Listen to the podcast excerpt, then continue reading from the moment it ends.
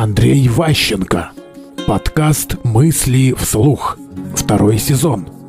График и зарплата. Часто зарплата – это единственное, что способен кандидат обсуждать. Я вот учу как раз своих там на высшей школе экономики, а я рассказываю, что когда вы приходите в компанию наниматься, и у вас два вопроса – график работы и зарплата, ну, как бы шансов никаких, потому что непонятно, что вы вообще пришли.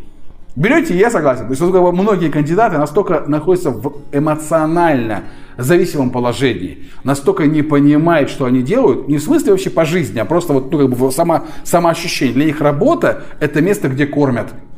И они ищут место, где их будут кормить. Они готовы за еду работать, готовы что-то еще делать. И вот как бы у них такой подход. И поэтому очень часто кандидаты не видят никаких других критериев, кроме там графика работы и зарплата.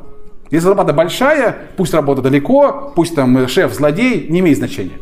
И начинают всегда с верхней балки, потому что они другого не умеют. Они, к сожалению, большинство не способны представить себя правильно. И поэтому тут такая вот, ну, типа торговля. Если меня позвали, наверное, я хороший. Если я хороший, значит, это как бы с чего-то большого, а потом как-то прийти к компромиссу. Мысли вслух. Слушайте новые выпуски и ищите аудиокниги Андрея Ващенко на Литресе.